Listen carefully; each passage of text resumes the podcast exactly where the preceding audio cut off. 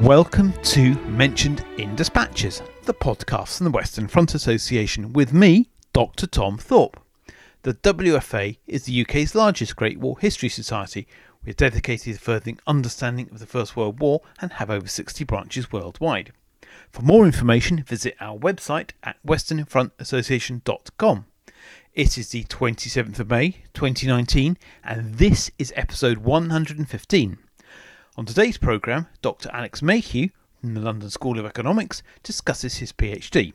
This looked at the English infantrymen's morale and perception of crisis on the Western Front. I spoke to Alex from his home in London.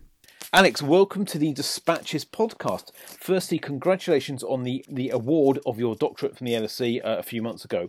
Before we start um, talking about what you were looking at, can you tell us about um, yourself and how you became interested in the Great War? Yeah, I, I think unlike a lot of scholars who end up researching the First World War or people who are World World War One enthusiasts, I, I don't actually have a direct relation who fought or died in the conflict. But I think, like many people, uh, I think it started with trips to museums and most young boys' obsession with the military, um, which actually started to dissipate as I got older. Um, it was more fundamentally a module I took in my final year of my undergraduate. I was actually at King's College London, but because of the University of London structure, I was able to take Richard Grayson's Life in the Trenches module at Goldsmiths. And I realised not only did I find it fascinating, but that I was able to engage in the research in a way that I hadn't really been able to do with other topics um, and other periods. And I conducted my undergraduate research project on the relationship between training and morale in the Oxfordshire and Buckinghamshire Light Infantry. And that basically laid the seeds and foundation for my for my PhD project and basically asked, left me asking far more questions than I'd answered. Uh, and it left me much more interested also in the, the individual experience of training rather than necessarily the top-down organization of training in the military. And so that basically it left me saying, OK, well, now I want to look at the individual experience and individual agency during the First World War. Bring us neatly onto the second question is, tell us about your research. What does it cover? Broadly, it looks at motivation and morale among English infantrymen um, during the conflict. And in particular, it looks at their experiences on the Western Front. It's part of that literature that's essentially looking at how men make sense of the conflict and focuses, as I said, on experiences and agency.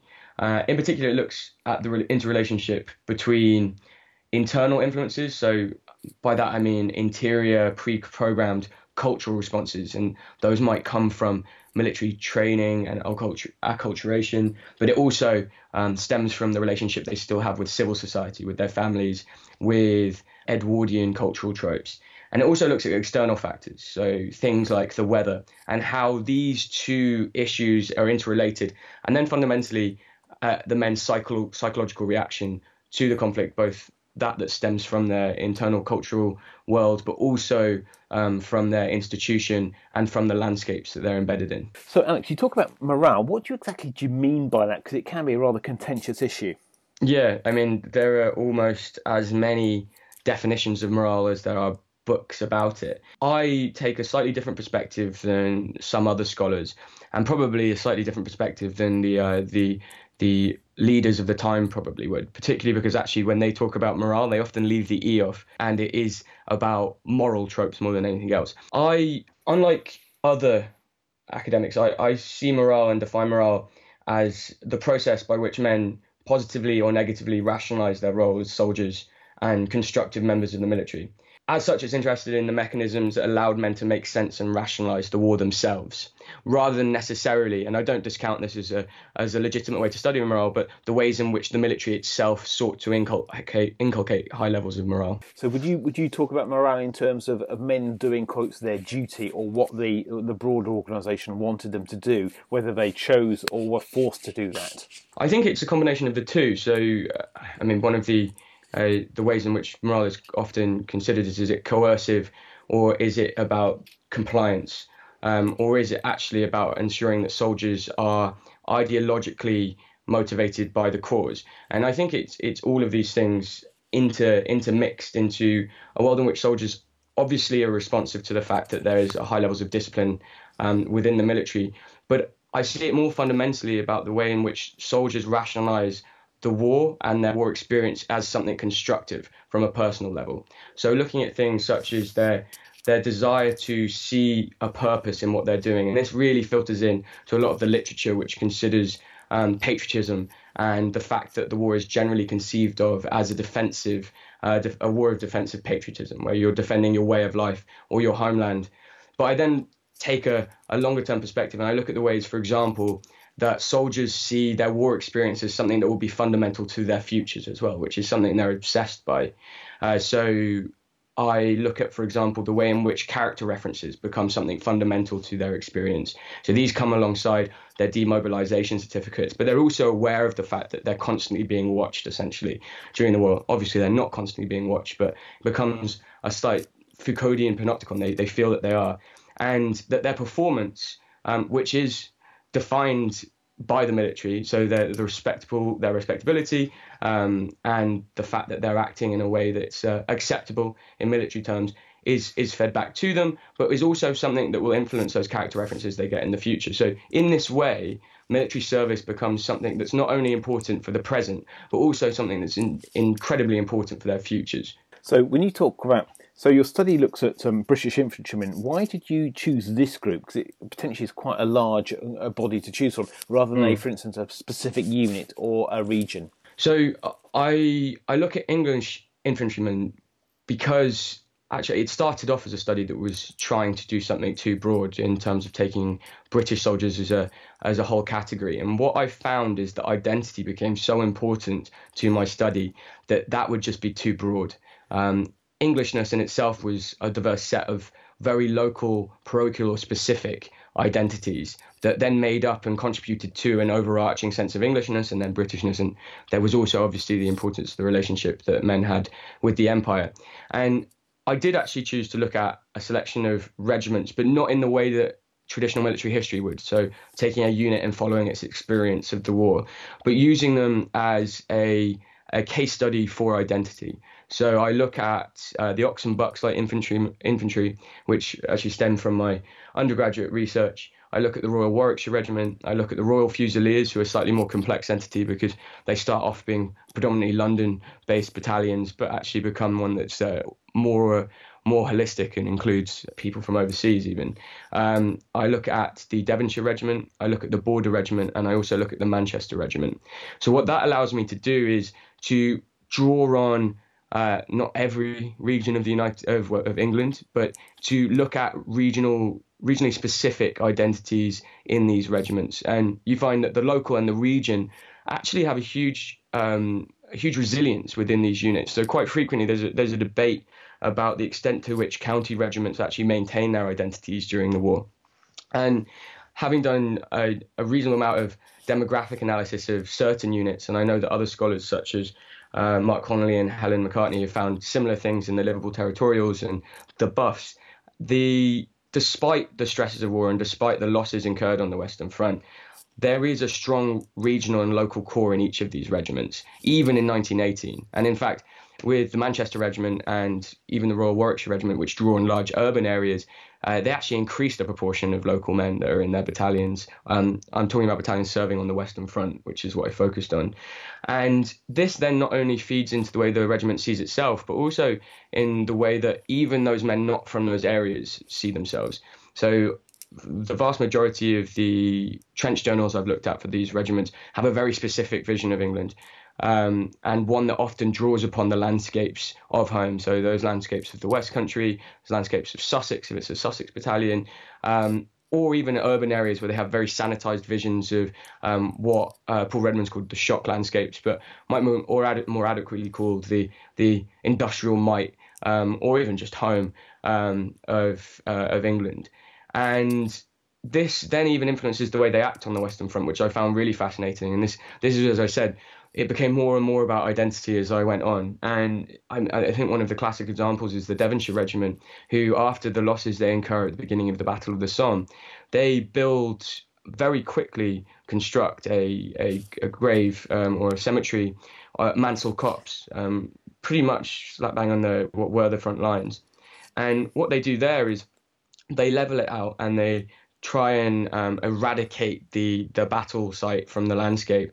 And instead of just creating a cemetery using um, what materials were available to them at the time, they they talk to the grave registration unit and they say, look, we, we want to plant Devonshire flowers here. So what you have is actually those local landscapes even being utilised on the Western Front themselves. And those local identities, I think, also make the war an even more personal thing. So when we consider Englishness, not necessarily as an ideology, but as an emotional and performative patriotism, it means that actually when you're defending your way of life, when that way of life is so personal, it becomes something that you need to defend. And if you genuinely feel that your country is at risk of defeat, um, and I think this actually becomes very important in March nineteen eighteen, um, when you genuinely believe that something threatens that way of life, you are going to defend it with everything that you have. Um, and it's interesting, I think, to note as well that politics plays a relatively small part in this identity, uh, not only because the state is a very abstract thing in Edwardian Britain, and not only because uh, many of the soldiers who were fighting through age and also socioeconomic background had never engaged in mass politics, though some of them might have engaged in trade unionism. But the army itself uh, is consciously apolitical. I, I know Hugh Strawn's found evidence of generals interfering in politics, but at, at the most basic level, it doesn't want its soldiers to have a political identity. And they even have debates during the war as, as to whether or not it's permissible for M Ps serving in khaki to actually comment on policy anymore. And as such, politics doesn't really come into this. And I wonder, and I think this is something that would be interesting for me or another scholar to investigate in the future in a more comparative study, is whether or not actually political identities are less resilient than these more emotive, parochial and specific visions of your homeland, um, which actually probably aren't as threatened by the the changes and developments during a conflict. Uh, that, that they're much more static and fundamental than, say, your allegiance to a political party or a political movement might be. What is new in your examination of soldier morale during the Great War on the Western Front? I think that you have to be careful sometimes, particularly when you're studying morale, because we all use very different documents. Uh, and so it would be wrong to say that I'm offering a new wholesale theory of morale which supplants everything else, but it contributes to. So it particularly draws on the work of um, going back all the way to Gary Sheffield's work on deference and paternalism, but more recently on Alex Watson's work, particularly looking at the the social and psychological dimensions of morale, and even Ross Wilson's work, which looks at the relationship that soldiers have uh, with the landscapes that they can that confront them on the Western Front. What it does that's new, I think, is firstly, it engages with a very broad array of what we call ego documents, so letters, diaries, soldier, soldiers' journals. Um, I look at about two hundred seventy men across the regiments that I, I've chosen. And then the, the other dynamic which is new is I try and do this in a interdisciplinary way. Uh, I'm lucky that I, I teach social science at the L S E, so I am confronted with and exposed to interdisciplinary theory on a weekly basis. Uh, that really helps me draw together many of the ideas that I was, um, I was that were occurring to me as I was doing my research. And I think that, that the newest things are the fact that I focus on um, the soldier's experience and how this can tell us about the inherent adaptability and endurance of the soldiers on the Western Front. And I draw on uh, theory from sociology, anthropology, social psychology, um, in particular ideas like bounded rationality, familiarization, habituation, normalization, um, resilience, um, and things like place attachment, to try and analyze morale beyond many of the factors that are traditionally associated with it. Um, so I look at how social norms, for example, constrain soldiers' interpretations of their army life. And these are drawn both from the army as a social institution, but also from wider Edwardian society. So really fundamental dimensions of Edwardian society, such as respectability.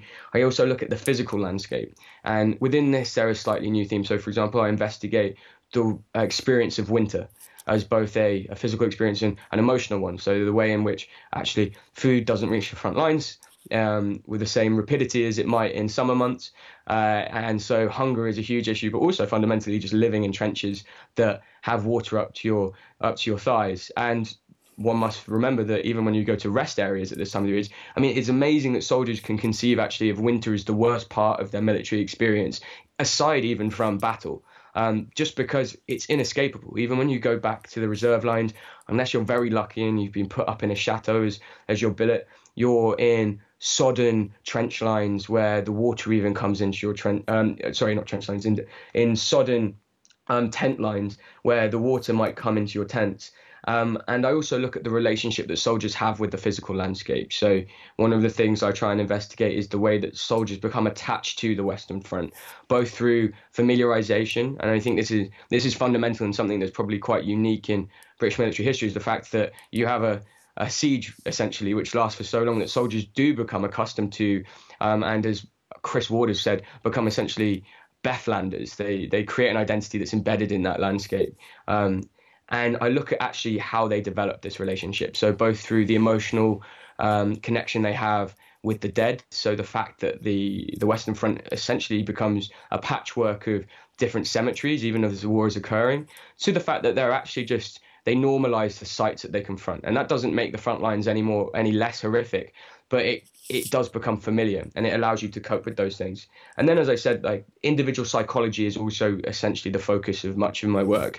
So looking at how individuals respond to the conflict and looking, for example, in the final chapter of my thesis, I look at hope and how soldiers construct the future. But in the chapter preceding that, I also look at imagination and how they maintain their relationship with home through their own imaginative impulses. And I think at the the basis of my my research is just this focus on the inherent adaptability of humankind, which I think is a theme that recurs through human history and helps us to explain many things from migration to conflict. So how do you think morale changed over the course of the war? Mm, I think this is a really interesting question, because I think one of some sometimes one of the problems with something as complex as morale is, as we try and, to un- try and understand its complexity, we ignore the fact that it's not a static entity. So in the British Army in particular, you move from an army predominantly of regulars and reservists. And I mean, and that's an interesting dynamic in itself, I think. So regulars have a, a very different interpretation of their service and their professional identity to reservists who are very much embedded back in civil society, um, to one which is primarily composed of civilians. So the army itself has to change in response to this. And it, it does so sometimes too slowly, but it certainly does. So, uh, I mean, there is a lot of research into the way that discipline changes as the soldiers themselves become um, become civilians, and how the expectations of those soldiers change. And I think the easiest way to trace that as a scholar of morale is if you're looking actually at the few censorship reports that have been handed down to us. Um, unfortunately, very few of them have, which makes our job very difficult. But if you look at these, you can actually see how at the beginning of the war, where censorship was predominantly interested in redacting key information from letters, it becomes much more about the soldiers and individuals and their individual motiv- motivations and considering them not as auto- automatons, but as individuals with uh, a deep link to civil society. So, I mean, many people have studied Captain Hardy's pa- papers at the Imperial War Museum, and the fact that he is actually producing thematic reports by nineteen sixteen, end of nineteen sixteen, about the, the state of soldiers' morale, but also how they um, are interpreting the war as a as a personal conflict, really shows how the army changes its perspective.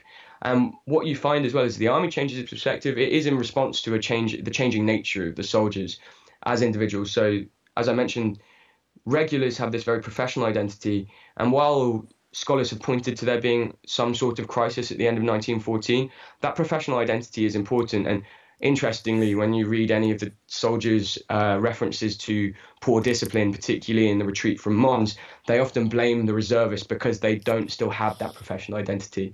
Um, and they can describe things in a very clinical way, which you which you don't find in later years. So, for example, there's a there's a sergeant that I reference in the Royal Fusiliers, Sergeant Osborne, who is engaged in still in the open warfare of the early months, and just describes in a very clinical fashion how he shot dead three men. And it's because that's just part of his identity. But there's also an expectation that those men have a, a certain adaptability within themselves. So, for example, on that retreat from Mons, it's not uh, an incoherent idea that those men can fall out and make their own way back um, to their unit. Um, it's a necessary function of their, their own individual ability. what you find then as the war goes on is that this professional identity begins to um, disappear, but it's replaced by this this emotive patriotism that I mentioned earlier, but also by an idea that duty is finite in a way that it wasn't previously. I'm talking here about the uh, the rank and file in particular. So the military themselves define their service as finite, um, and the men themselves then start talking about doing their bit. So there is an idea that once you've done your bit, that should be enough. And it does filter into the way that men re- interact with one another. So uh, I found several occasions where a soldier will return to the Western Front after having been injured, and one of the sergeants will put him on what they called a soft job um, because he had already served. So there should be, they, they work with that idea. And actually soldiers become very embittered if uh, their officers or their N C Os don't see that they're deserving of having a soft job. And this idea of doing one's bit actually filters into discussions on the home front and the economies of sacrifice, for example, that Adrian Gregory's discussed previously. So officers' concept, concepts of duty don't actually change in the same way during the war. Uh, and this is partly because of the way that the military itself defines the duty of officers, which doesn't change substantively. Um, commissions are still offered in the same way, and actually they create a direct link between an officer and the monarch. Um, They they stem from the Court of Saint James, and they make it very clear that the officer's duty, particularly to his men, is infinite.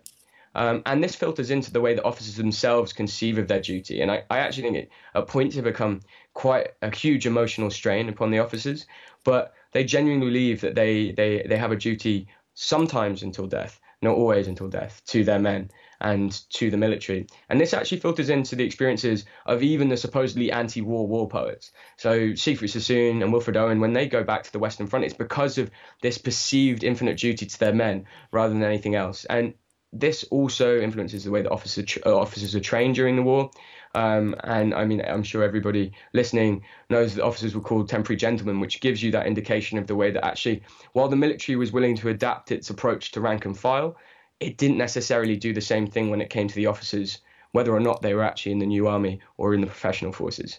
Alex, so what do you conclude about soldier motivation and, and morale during the conflict? So there are, I guess, certain levels to this, or a few different levels to this. One of the key questions I wanted to ask during my thesis was whether or not the British Army actually ever experienced a, a moment of crisis when it came to soldiers' morale and motivation. So I'll, I'll start there, I think. And I look at three periods that have tended to be seen as moments of crisis in the secondary literature. So the end of nineteen fourteen, well, retreat of Mons to the end of nineteen fourteen, the aftermath of the Battle of the Somme, and that period stretching from Passchendaele through to the German offensives. And what I conclude is that where there is a real crisis on both the individual and the institutional scale, it is in that period, nineteen seventeen, nineteen eighteen. And this is explained both through Uh, a more general military history of that period. So obviously nineteen seventeen, it's very hard to categorise that as a success.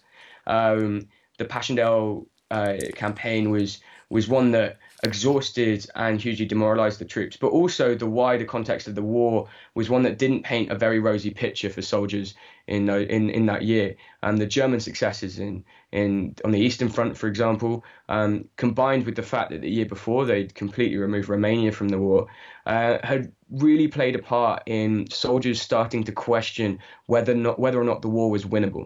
And I think this is the key Um, to at least my individual perspective on morale, is that the English infantrymen that I studied were generally willing to endure most things so long as they continued to see the war as something that could and should be won.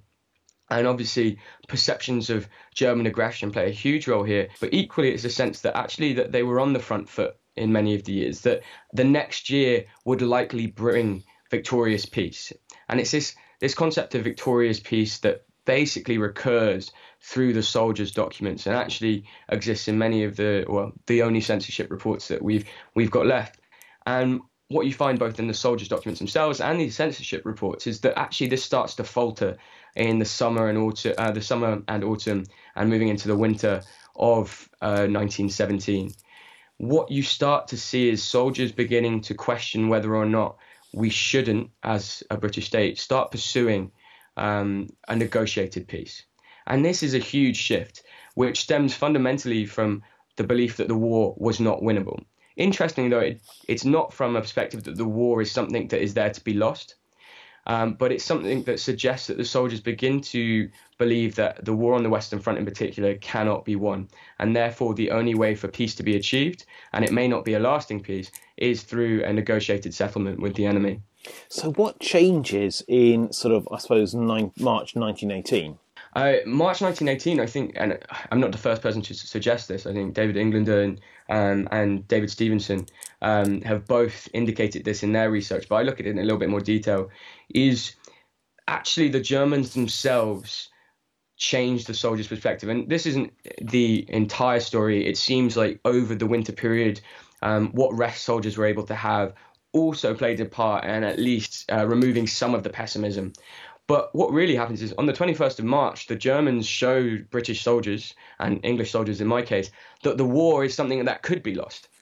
Um, by engaging in, a, in a, an offensive which pushes the British army to its absolute limits, it re-engages this idea that the Germans are not only expansionists, but what they also might threaten the soldiers' way of life. And this goes back to the fact that it's it's in those early days, nineteen fourteen, when it seems like the Germans might win the war, that you have the highest levels of recruitment. Uh, it's this defensive patriotism, patriotism is re-engaged, as suddenly it seems that actually the Germans might push them back to the coast. Oh, and the Germans, therefore, might actually then threaten England um, and its territory and its peoples and fundamentally the people's families. And you, you find soldiers uh, often retrospectively, because we don't have, uh, um, we have unfortunately little in terms of di- diaries and letters from the individuals during uh, the the spring offensives. But what you do start to see is soldiers thinking, well, actually, we need to we need to fight, because what we might end up doing is all of the destruction that we're seeing here in France and Belgium might be transplanted onto Kent, onto Cambridge, onto London. Um, and it re-engages the, the absolute necessity of fighting a defensive war, and reminds the soldiers as, as well, after several years of, uh, of being on the offensive, that the Germans are the aggressor. And I think that's really fundamental. So, Alex, where can people read more about your research? Um, well, there are, there are a few places. I've got a chapter in a recent book published by Routledge, um, which was edited by some very good scholars at Oxford, which is uh, called uh, Wartime, First World War Perspectives on Temporality. I've got a chapter in there which actually looks at this idea of hope and victorious peace. Um, and actually, you can find that on Routledge, Routledge's website, because it was released as part of their centenary collection um, in, an, in a Routledge free book. What you will also find in, hopefully in the next couple of months, I will have an article out with War and History, which looks at this relationship with home through the prism of postcards. It's called The War Imagined, um, and it essentially looks at the relationship that soldiers nurtured with the home front through this really important medium, which was postcards, something I think that we sometimes uh, undervalue as historians, but actually it's pretty much the, the primary form of Edwardian mass media at the time. I've also just completed another article, which I'm hoping to publish in the near future, which looks at this uh, defensive patriotism, um, which will focus on how Englishmen uh, perceived of home and how this then helped them rationalise the war. And then lastly, this is a long time in the future, but hopefully it happens, I'm trying to turn my thesis, uh, which is called Making Sense for the Western Front, English Infantrymen's Morale and Perception of Crisis, into a monograph. Um, and hopefully that will be with you in the next couple of years if everything goes to plan. Alex, thank you very much for your time. No problem. Thank you. You have been listening to the Mentioned in Dispatches podcast from the Western Front Association with me, Tom Thorpe. Thank you for all my guests for appearing on this edition. The theme music for this podcast was George Butterworth's The Banks of Green Willow. It was performed by the B B C National Orchestra of Wales, conducted by Chris Rusman, and produced by Biz Records. This recording is part of a collection of orchestral works by Butterworth, performed by the B B C National Orchestra of Wales and supported by the Western Front Association. This is available from all good record stores under the record code B I S two one nine five. Until next time.